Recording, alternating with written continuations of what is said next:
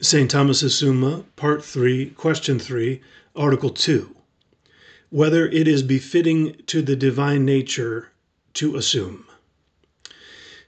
Objection 1. It would seem that it is not befitting to the divine nature to assume, because, as was said in the first article, to assume is to take to oneself.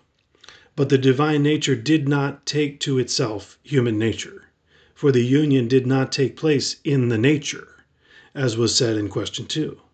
Hence, it is not befitting to the divine nature to assume human nature.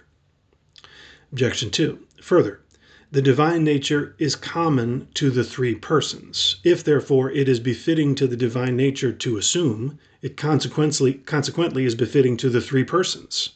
And thus the Father assumed human nature even as the Son which is erroneous.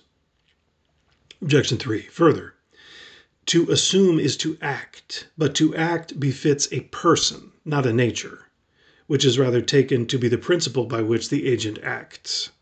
Therefore, to assume is not befitting to the nature. On the contrary, Augustine says, that nature which remains eternally begotten of the Father, that is, which is received from the Father by eternal generation, took our nature, free of sin, from his mother. I answer that, as was said in the previous article, in the word assumption, two things are signified, to wit, the principle and the term of the action. Now, to be the principle of the assumption belongs to the divine nature in itself because the assumption took place by its power. But to be the term of the assumption does not belong to the divine nature in itself, but by reason of the person in whom it is considered to be. Hence, a person is primarily and more properly said to assume.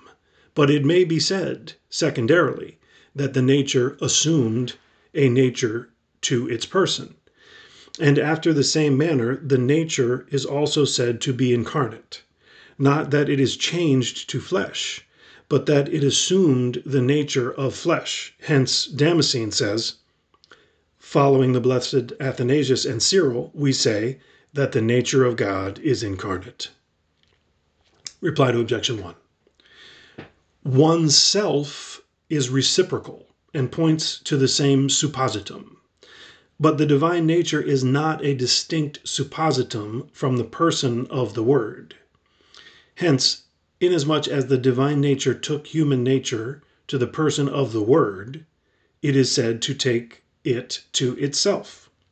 But although the Father takes human nature to the person of the Word, he did not thereby take it to himself, for the suppositum of the Father and the Son is not one and hence it cannot properly be said that the Father assumes human nature.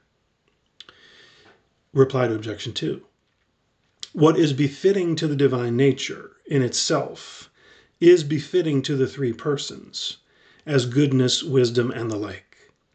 But to assume belongs to it by reason of the person of the Word, as was said above, and hence it is befitting to that person alone. Reply to Objection 3.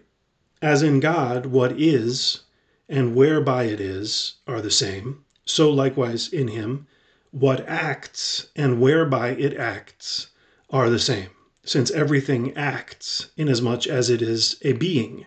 Hence, the divine nature is both that whereby God acts and the very God who